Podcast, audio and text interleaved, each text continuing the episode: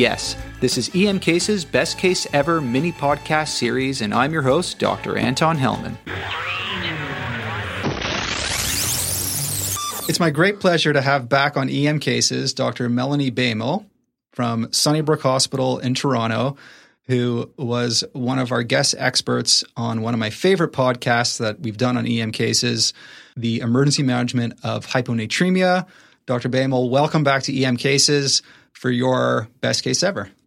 Great. Thanks, Anton. So, I have this great case of a 50 year old male who presented in cardiac arrest, no past medical history. He arrested in the car with his wife and was very sudden in onset. CPR was started within five minutes of him losing consciousness. And he was brought into our emergency room in PEA. We did CPR and all the usual ACLS things and were able to obtain a return of spontaneous circulation.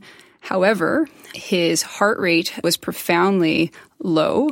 Uh, he was in the 30s. His QRS complexes were wide and there were no P waves. His blood pressure was also extremely low, uh, despite being on three pressors. And so we decided to try and pace him. And unfortunately, the pacer wasn't capturing and we kind of all scratched our heads. And fortunately, cardiology arrived because you know, we were concerned that the patient obviously had suffered a primary cardiac event like a, a, big RCA infarct. And they suggested that we try stabilizing his membranes with calcium and shifting him. And sure enough, the pacer started to uh, capture the QRS complexes. His heart rate came up and his blood pressure improved. And he was taken up to the cath lab and stented.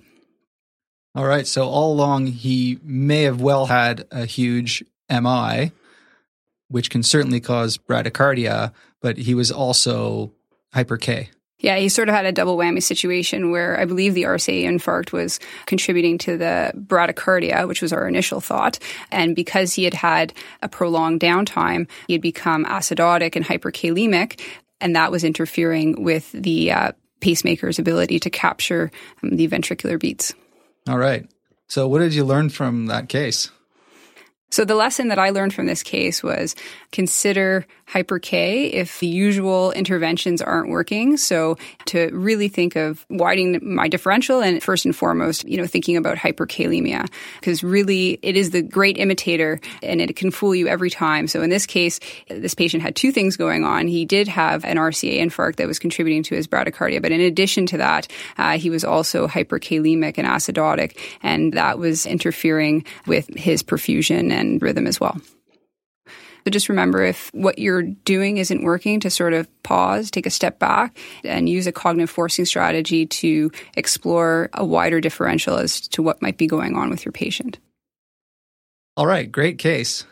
So for more on how to finesse your management of hyper K, join us for our upcoming main episode with Dr. Baimel and Dr. Ed Etchells.